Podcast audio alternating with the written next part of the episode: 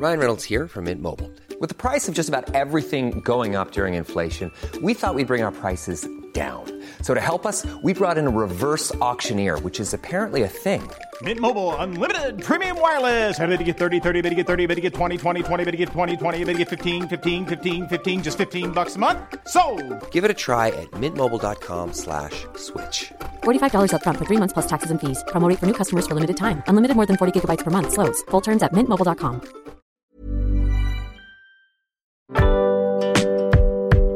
Boulevard des Arts, c'est le podcast culturel du Dauphiné libéré. Cinéma, musique, théâtre et danse, dans les allées d'un musée, au pied d'une fresque ou dans les pages d'un livre, voici leur parcours, leur actu, leur regard sur le monde ou leur héritage.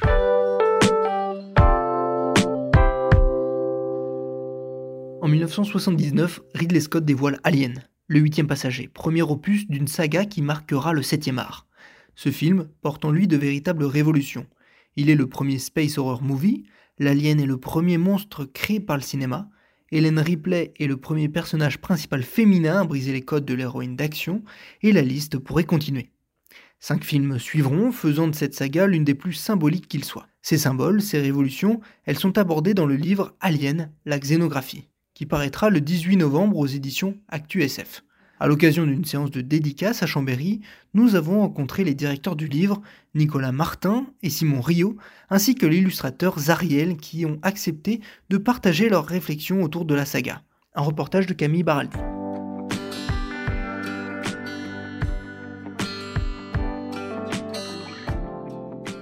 Bonjour Nicolas Martin. bonjour. Vous êtes journaliste, animateur et producteur radio et télévision.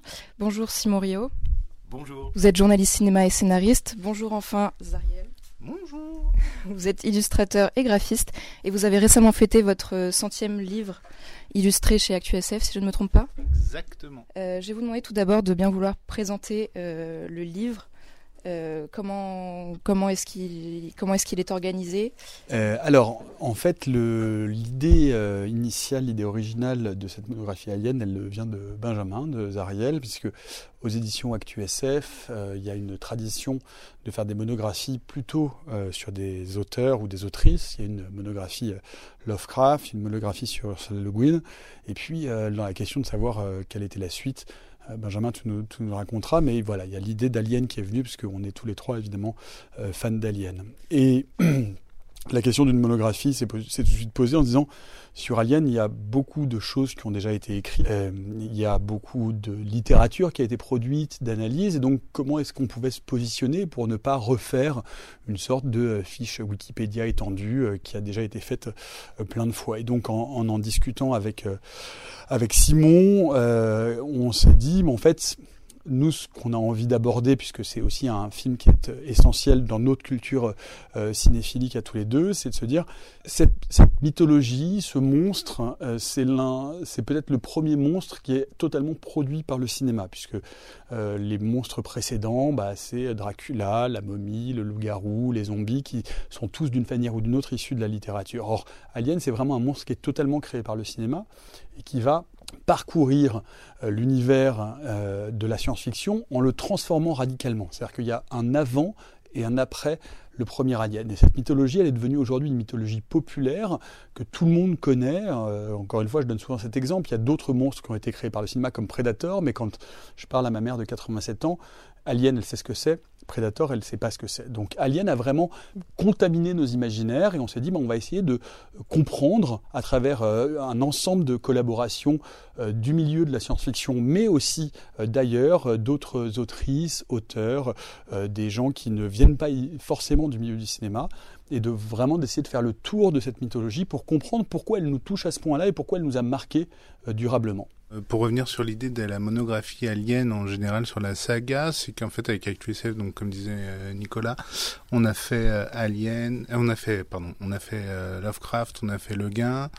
Et en fait, moi, j'avais envie de proposer sortir de l'auteur et de l'œuvre d'un auteur, sortir vraiment retrouver un univers. Donc, Alien, j'ai eu d'autres propositions et on, a discuté là-dessus. Mais Alien revenait assez régulièrement en disant que oui, entre le cinéma, la littérature, le comics, tout ça, enfin il y avait énormément de choses à parler sur Alien, que la monographie était assez claire là-dessus.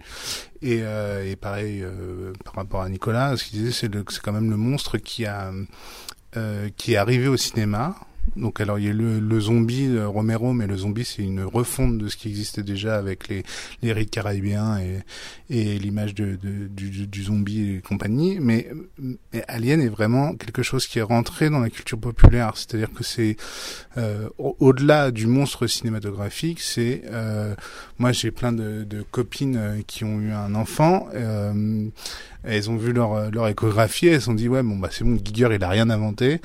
Euh, il a vu une échographie, il a fait euh, des tonnes de toiles là-dessus. Bah, c'est pas vraiment, c'est pas vraiment ça, mais en tout cas, oui, il y a un, vrai rapport à, à, à, la maternité, à, à l'évolution de, de, de, du vivant, et, euh, en fait, c'est ça qui nous a plu euh, tous les trois.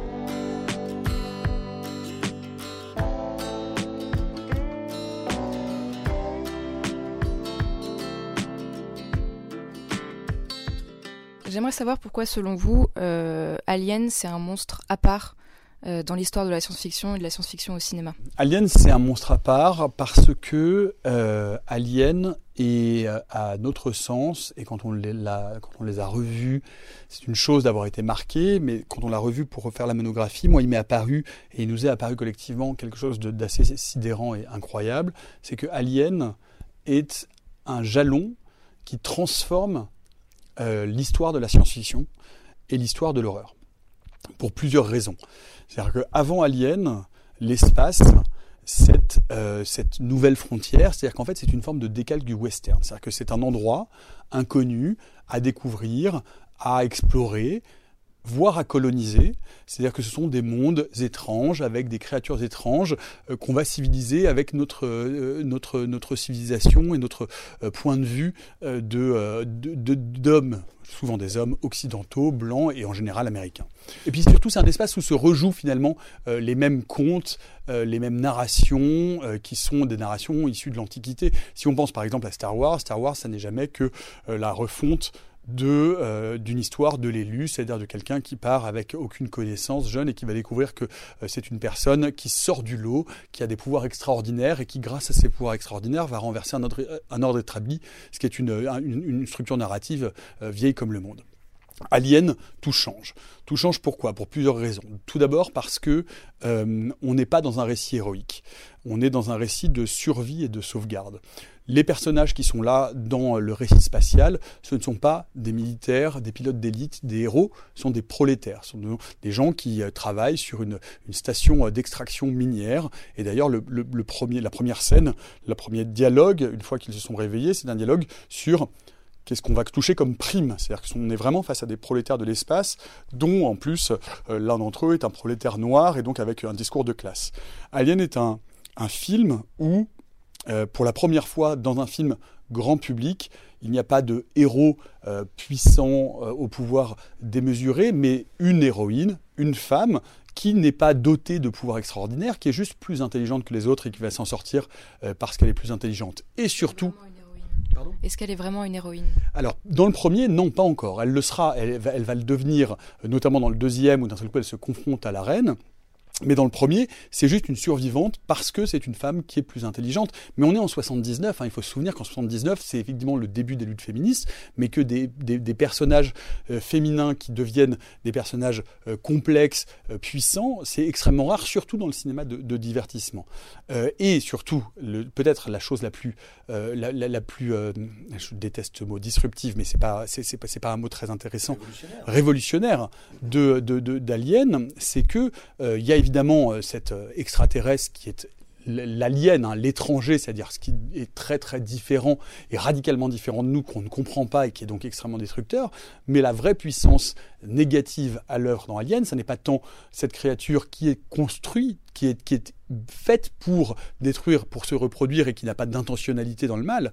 Le mal, il vient de l'homme et plus exactement de la corporation et donc de la compagnie, et donc du capitalisme qui décide d'utiliser ces prolétaires comme de la chair à canon pour pouvoir euh, eh bien, amener à terme leurs ambitions euh, militaro-économiques. On est en 79, on est sur ce qu'on commence à appeler des blockbusters depuis les Dents de la Mer, et, euh, et on diffuse un message qui est féministe, anticapitaliste, euh, enfin qui est littéralement, euh, concrètement un message révolutionnaire. Et ça, ça change tout. C'est-à-dire que après Alien, on ne peut plus tout à fait euh, filmer l'espace de la même façon. Et la science-fiction a switché un tout petit peu vers quelque chose d'autre, en tout cas pour le grand public, parce que même s'il y a de la littérature de science-fiction qui est déjà une littérature engagée politique, pour le cinéma de divertissement, c'est un vrai changement de paradigme.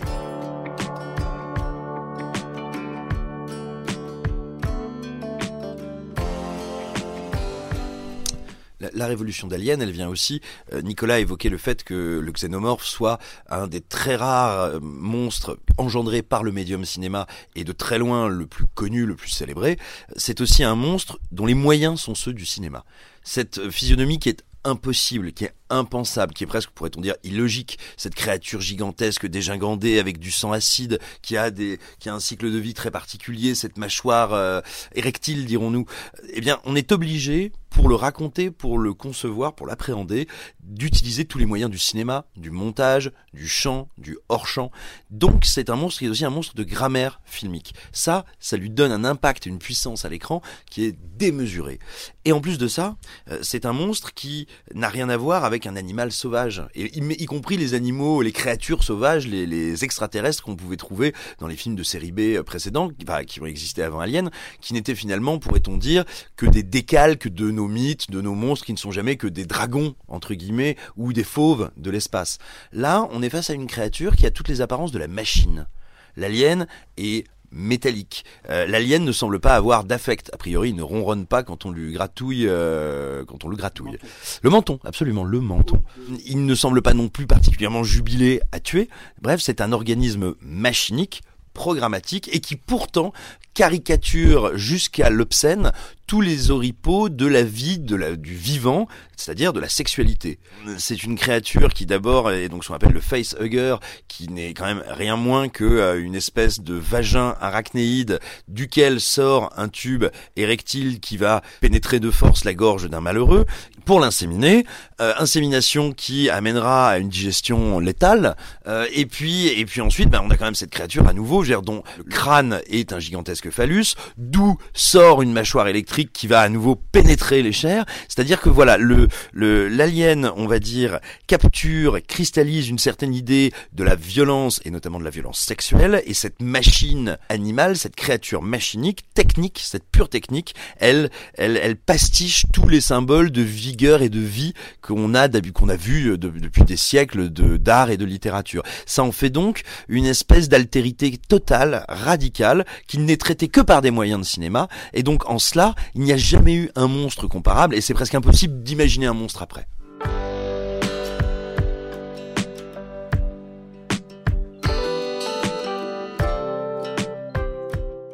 Alors moi, pour, pour parler de la créature, euh, vu que j'ai découvert Alien euh, quand j'étais petit, je n'avais pas du tout ces questionnements de, de, de sexualité ou de, de, de relations homme-femme et, de, et même sociales avec euh, les ouvriers et compagnie. Mais je pense que j'ai un peu d'empathie avec cette créature. Euh, C'est-à-dire que, en fait, c'est une créature qui est créée, euh, voilà, elle existe. Enfin, dans, dans l'état, elle est là et elle existe. Après, on apprend comment elle existe dans le futur hein, par rapport à Prometheus et Covenant. Mais cette, cette créature existe.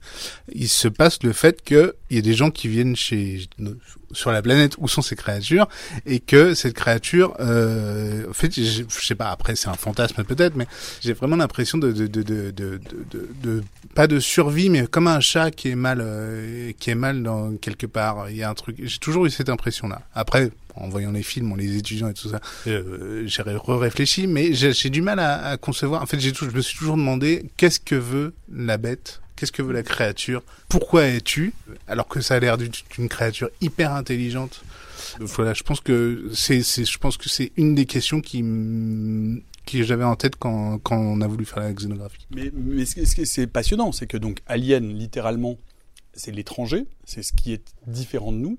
Cette créature, elle est régie par un cycle reproductif qui n'est pas le nôtre, elle est régie par des intentions qui ne sont pas les nôtres. Nous sommes vraiment, il n'y a rien de plus étranger qu'à l'espèce humaine que cette euh, créature et que, que, à ces différents cycles. Et puis surtout, ce que tu notes, Benjamin, et ce qui est important, et c'est Simon qui le, dit et qui, en parle assez bien, je, pourrais te laisser le dire d'ailleurs, mais c'est que euh, dès le premier Alien, euh, il n'y a pas une volonté explicative de l'intégralité de cette mythologie. C'est-à-dire qu'on nous pose des choses avec des trous immenses dans la mythologie de la narration. Qu'est-ce que c'est que ce vaisseau posé sur cette planète? Qu'est-ce que c'est que cette salle remplie d'eux? Qu'est-ce que c'est que ce space jockey donc euh, avec avec ce, trou dans le... et en fait et c'est parce qu'il y a ces trous là que dans que l'imaginaire va s'engouffrer et parce que cette mythologie est incomplète que d'un seul coup elle est vertigineuse. C'est-à-dire qu'on ne va pas chercher à dire et alors petit à petit, la saga, effectivement, on va essayer de remplir ces trous, et notamment dans les deux euh, suivants de Ridley Scott, Prometheus et Alien Covenant. Mais même jusqu'au quatrième de la première trilogie, on n'aura pas les clés de la, machine. C'est-à-dire que on voit cette machine fonctionner, cette machine à détruire, on voit comment d'un seul coup, elle, rentre et elle, prend son emprise sur les corps, et on note au fur et à mesure sa, différenciation avec, avec l'espèce humaine, mais il reste là-dedans d'immenses zones d'obscurité qui sont le propre d'une mythologie cinématographique riche, c'est-à-dire qu'on n'a pas besoin euh, de toute expliciter, au contraire, les zones d'ombre sont les zones qui vont faire appel à notre imagination et qui vont montrer que derrière ça et derrière la surface de ce qu'on nous présente, il y a un monde beaucoup plus riche, beaucoup plus complexe et beaucoup plus ténébreux et que c'est ça qui fait le succès d'une bonne mythologie. Tu, te questionnais, Zariel, sur les intentions, euh, sur les intentions de l'alien, sur ce qu'il ressentait. Est-ce que finalement, ça n'était pas un animal sauvage extrait de son milieu naturel et qui du coup était sur la défensive, si j'ose dire? Moi, mon, non mais je, grossis un peu ton, propos. Euh, mon, mon, sentiment, et ça concourt à faire de cette créature une créature euh, à la fois extrême, singulière et encore une fois terrifiante et vertigineuse, c'est que elle n'a qu'un seul but, c'est croître et se multiplier. Cette créature, c'est Nicolas Bavrez devant un rapport du FMI. Et désolé. Et, et, mais, mais, et, et, donc, et donc, il se trouve que son premier carburant, la matière première dont elle a besoin pour littéralement pouvoir se reproduire, c'est l'être humain, en tout cas la vie. La vie de mammifère, en l'occurrence dans le film d'être humain, euh, qu'elle va utiliser comme une boîte de pétri pour se multiplier. Ce qui fait d'elle une extension de la compagnie capitaliste qui fait, qui fait travailler ses ouvriers, ses routiers de l'espace, et qui les renvoie d'une manière encore plus brutale que le fait leur condition quotidienne à leur nature de carburant. Ils sont des veaux qu'on mène à l'abattoir, ils sont du bétail, ils n'ont pas le droit à l'individuation, ils sont réifiés, ils sont transformés en objets. Comme en témoigne cette première scène de réveil, ils sont à ce point-là, les humains du film sont à ce point-là devenus les objets euh, transitoires du capitalisme qui ne décident même pas de leur réveil. Encore une fois, ça n'est pas une œuvre militante réservée à une poignée de lecteurs de science-fiction, c'est un blockbuster. C'est un blockbuster qui va toucher le grand public et qui est produite par une industrie cinématographique elle-même capitaliste. Et donc c'est ça euh, le mouvement révolutionnaire dingue d'Alien, c'est de proposer une lecture hyper en avant sur son temps, une lecture féministe, une lecture euh, marxiste, prolétarienne, avec une dénonciation politique incroyablement forte pour un objet qui se veut être un pur objet de divertissement.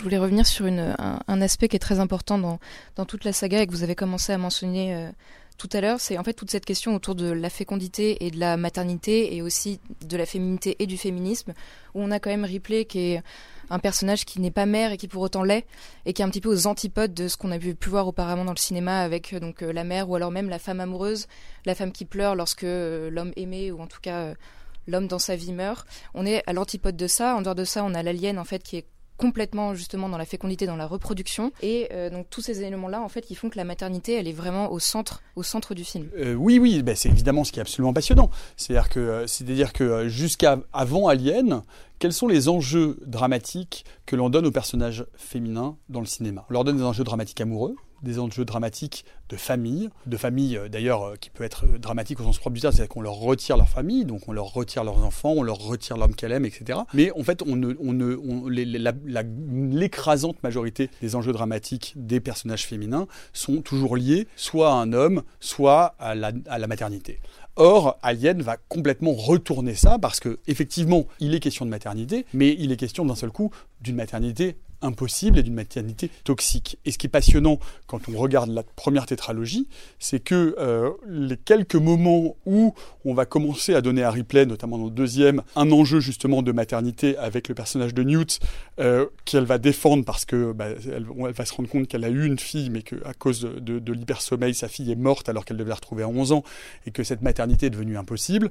Euh, on va lui trouver un potentiel compagnon, et bien tout ça va être effacé immédiatement et rayé d'un trait de crayon dès le début du 3 où on lui enlève son homme, on lui enlève sa fille, et on repart et on la plonge dans une prison remplie d'hommes, et non seulement d'hommes, mais d'hommes pervers qui ont un double gène Y et qui sont tous des meurtriers et des violeurs, et où, elle, et où, ça, et où d'un seul coup sa maternité va être rendue non seulement inopérante, impossible, ou toute forme euh, de, d'échappatoire, ou en tout cas de fil narratif classique de l'enjeu amoureux ou l'enjeu romantique, lui est systématiquement retiré et arraché, puisque même au début du 3, dès qu'elle commence à se lier avec l'un des moins pervers, qui est le médecin, il est tué, il est massacré devant ses yeux.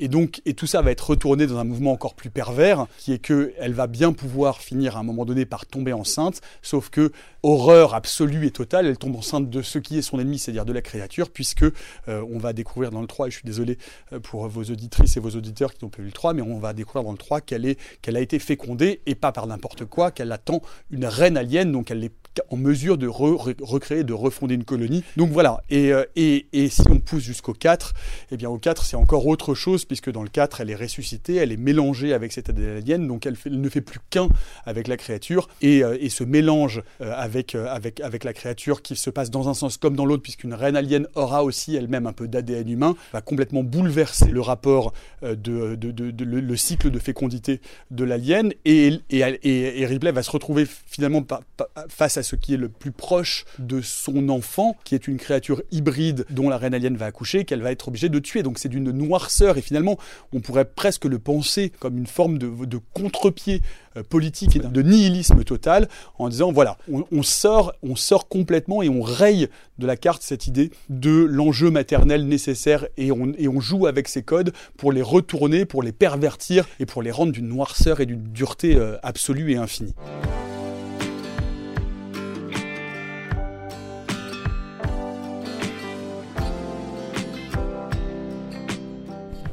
Moi, c'est le rapport entre le 3 et le 4, en fait, euh, je, moi j'aime beaucoup le 4, contrairement aux autres.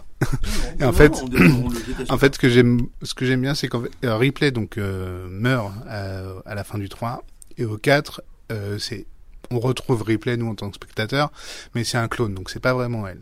Sauf que la relation qu'elle a avec les aliens est complètement différente. C'est-à-dire que la, la reine qui est née, qui a été aussi clonée du coup, euh, elle a un affect hyper particulier et que tous les autres xénomorphes qui sont autour, pour elle, c'est pas ses enfants, elle n'a aucun lien avec eux.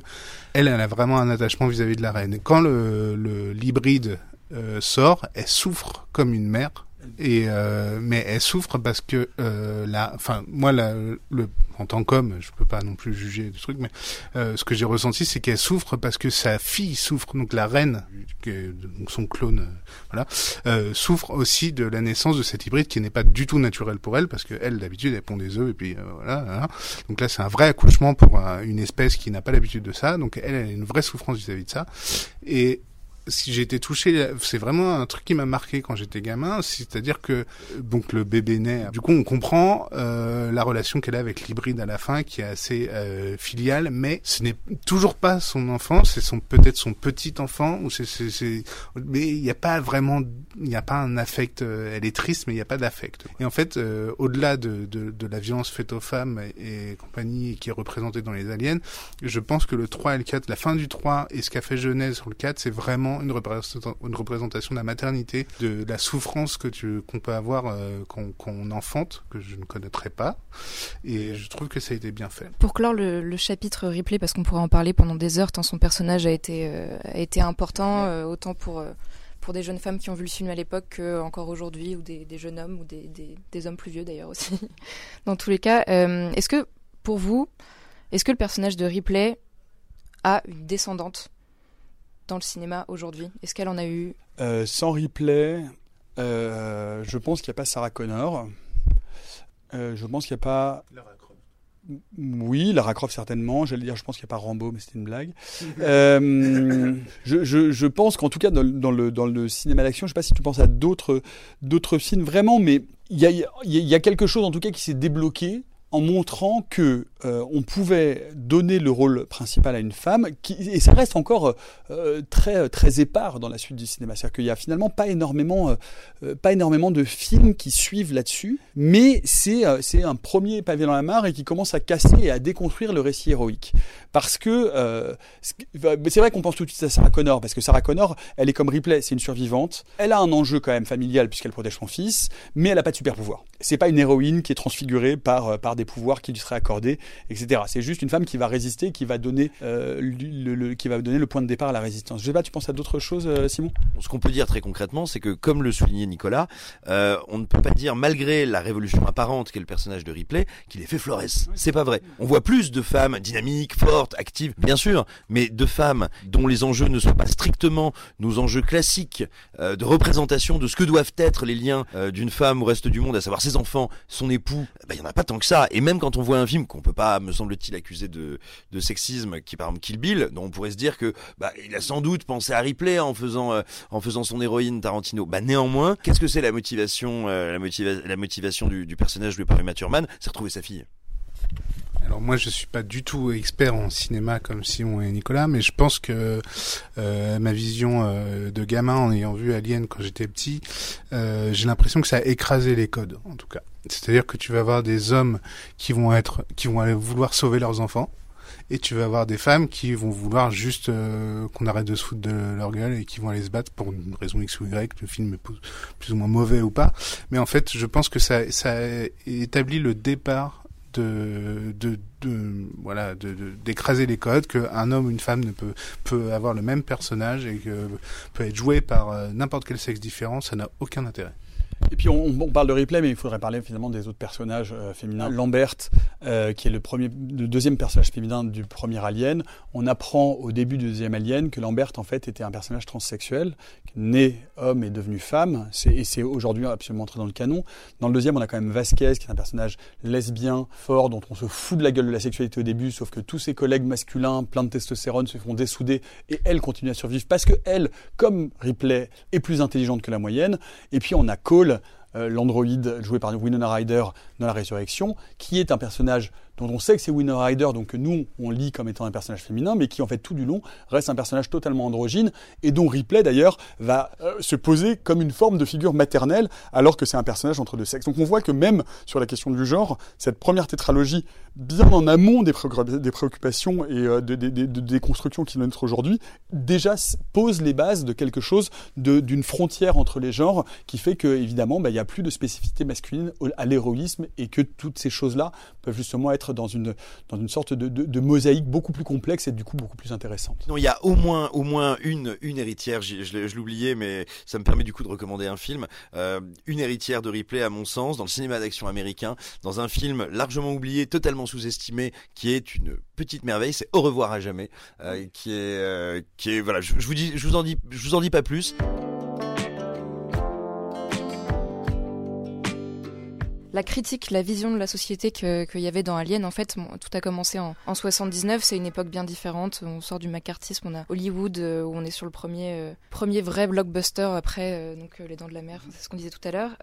Est-ce que aujourd'hui, Alien, dans son analyse et dans ce qu'elle nous montre de nous, de notre société, du capitalisme, de tous les problèmes qu'on a et, finalement de qui est le vrai monstre en fait, qui est toute la question derrière, derrière la saga.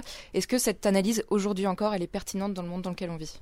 Elle est euh, ô combien pertinente et, euh, et c'est là où on se rend compte de la puissance euh, de la science-fiction. C'est Isaac Asimov qui disait on, a toujours tendance à vouloir de l'extérieur dire ah mais rendez-vous compte le génie de tel auteur ah, il a vu juste des années avant tout le monde il avait prévu les téléphones portables il avait prévu regardez Jules Verne bon bref en fait cette, cette, analyse est évidemment une analyse totalement biaisée parce qu'elle est rétrospective et Asimov disait en fait nous notre devoir en tant qu'auteur de science-fiction c'est d'imaginer les futurs possibles et de temps en temps, coup de bol, on tombe bon. Mais le reste du temps, c'est-à-dire 95% du temps, on tombe à côté et on raconte pas la vérité. De temps en temps, on tombe juste, mais parce que c'est notre rôle en tant qu'auteur euh, d'alerter, euh, grâce à la fiction, politiquement, sur les options que l'humanité peut prendre à tel et tel endroit, sur des questions bah, justement du capitalisme, de l'écologie, de la place des hommes, des femmes. Bref, en fait, les, auteurs et les autrices de science-fiction sont des gens qui jouent avec, avec les potards et qui changent un peu euh, les règles et qui se disent ah ben tiens si on fait ce mix-là dans quelques années,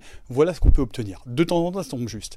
Ce qui est formidable avec Alien, c'est que ça tombe juste, pas seulement euh, pour euh, l'analyse des structures sociales et pour la dénonciation, les, différentes dénonciations, notamment de la, de, la violence de la machine capitaliste à l'endroit des, corps humains, mais parce que, une fois de plus, et moi c'est ce que je défends beaucoup, c'est un film qui est tourné par un homme blanc hétérosexuel, euh, qui a priori n'ont pas plus conscientisé que ça par ailleurs, mais avec une agrégation de, personnes qui finissent par apporter non pas dans un ouvrage destiné à un lectorat limité euh, d'amateurs de science-fiction, mais au grand public, un message qui est un message qui contribue à faire bouger les lignes.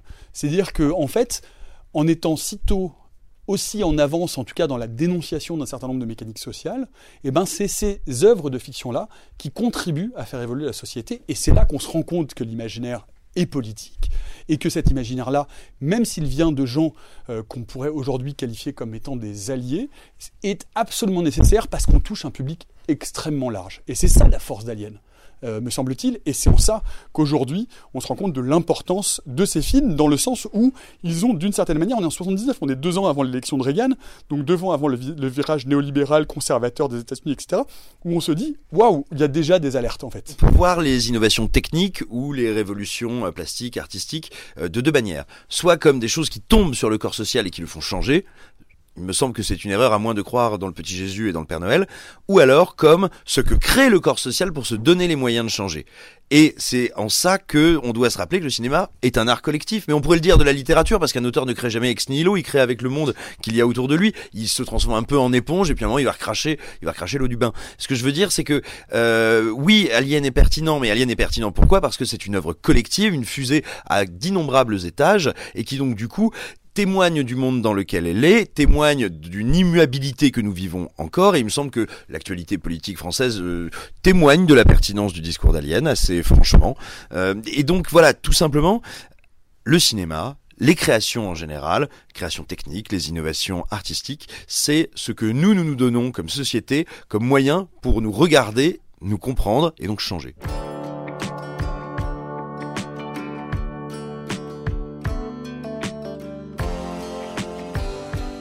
C'est une question pour euh, l'illustrateur plutôt. Donc, c'est Giger qui, euh, qui a été donc le, j'ai envie de dire designer en fait euh, du film.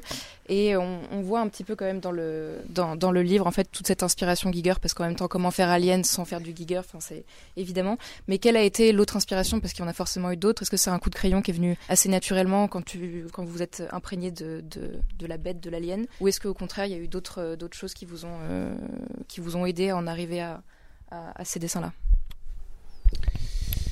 euh, en fait, c'est un peu particulier parce que, euh, en fait, Giger s'est inspiré énormément du travail de Lovecraft en littérature.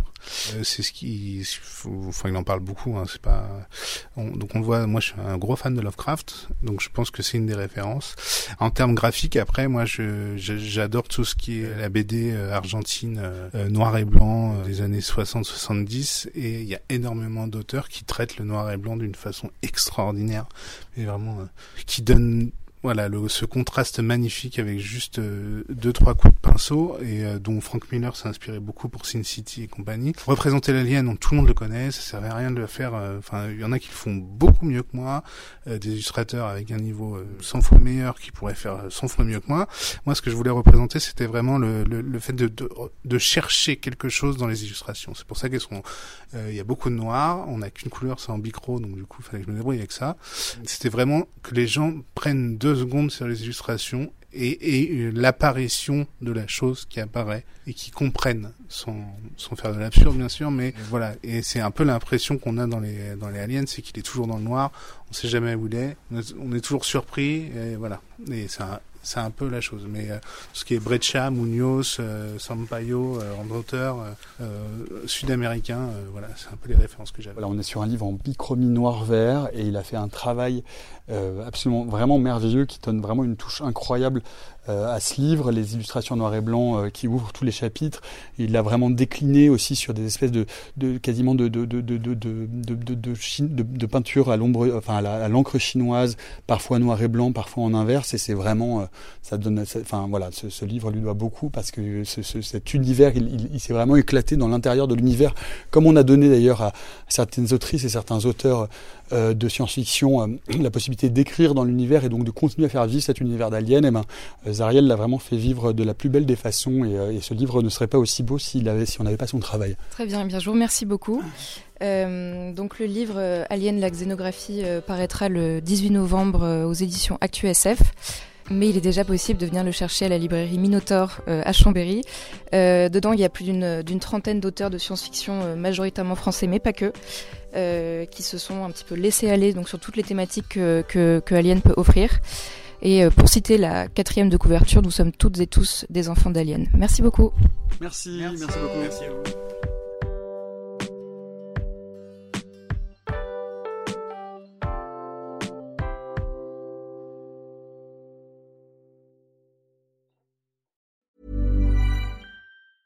Even when we're on a budget, we still deserve nice things. Quince is a place to scoop up stunning high-end goods for 50 to 80% less than similar brands. They have buttery soft cashmere sweaters starting at $50, luxurious Italian leather bags, and so much more. Plus, Quince only works with factories that use safe, ethical, and responsible manufacturing. Get the high-end goods you'll love without the high price tag with Quince. Go to quince.com/style for free shipping and 365 day returns.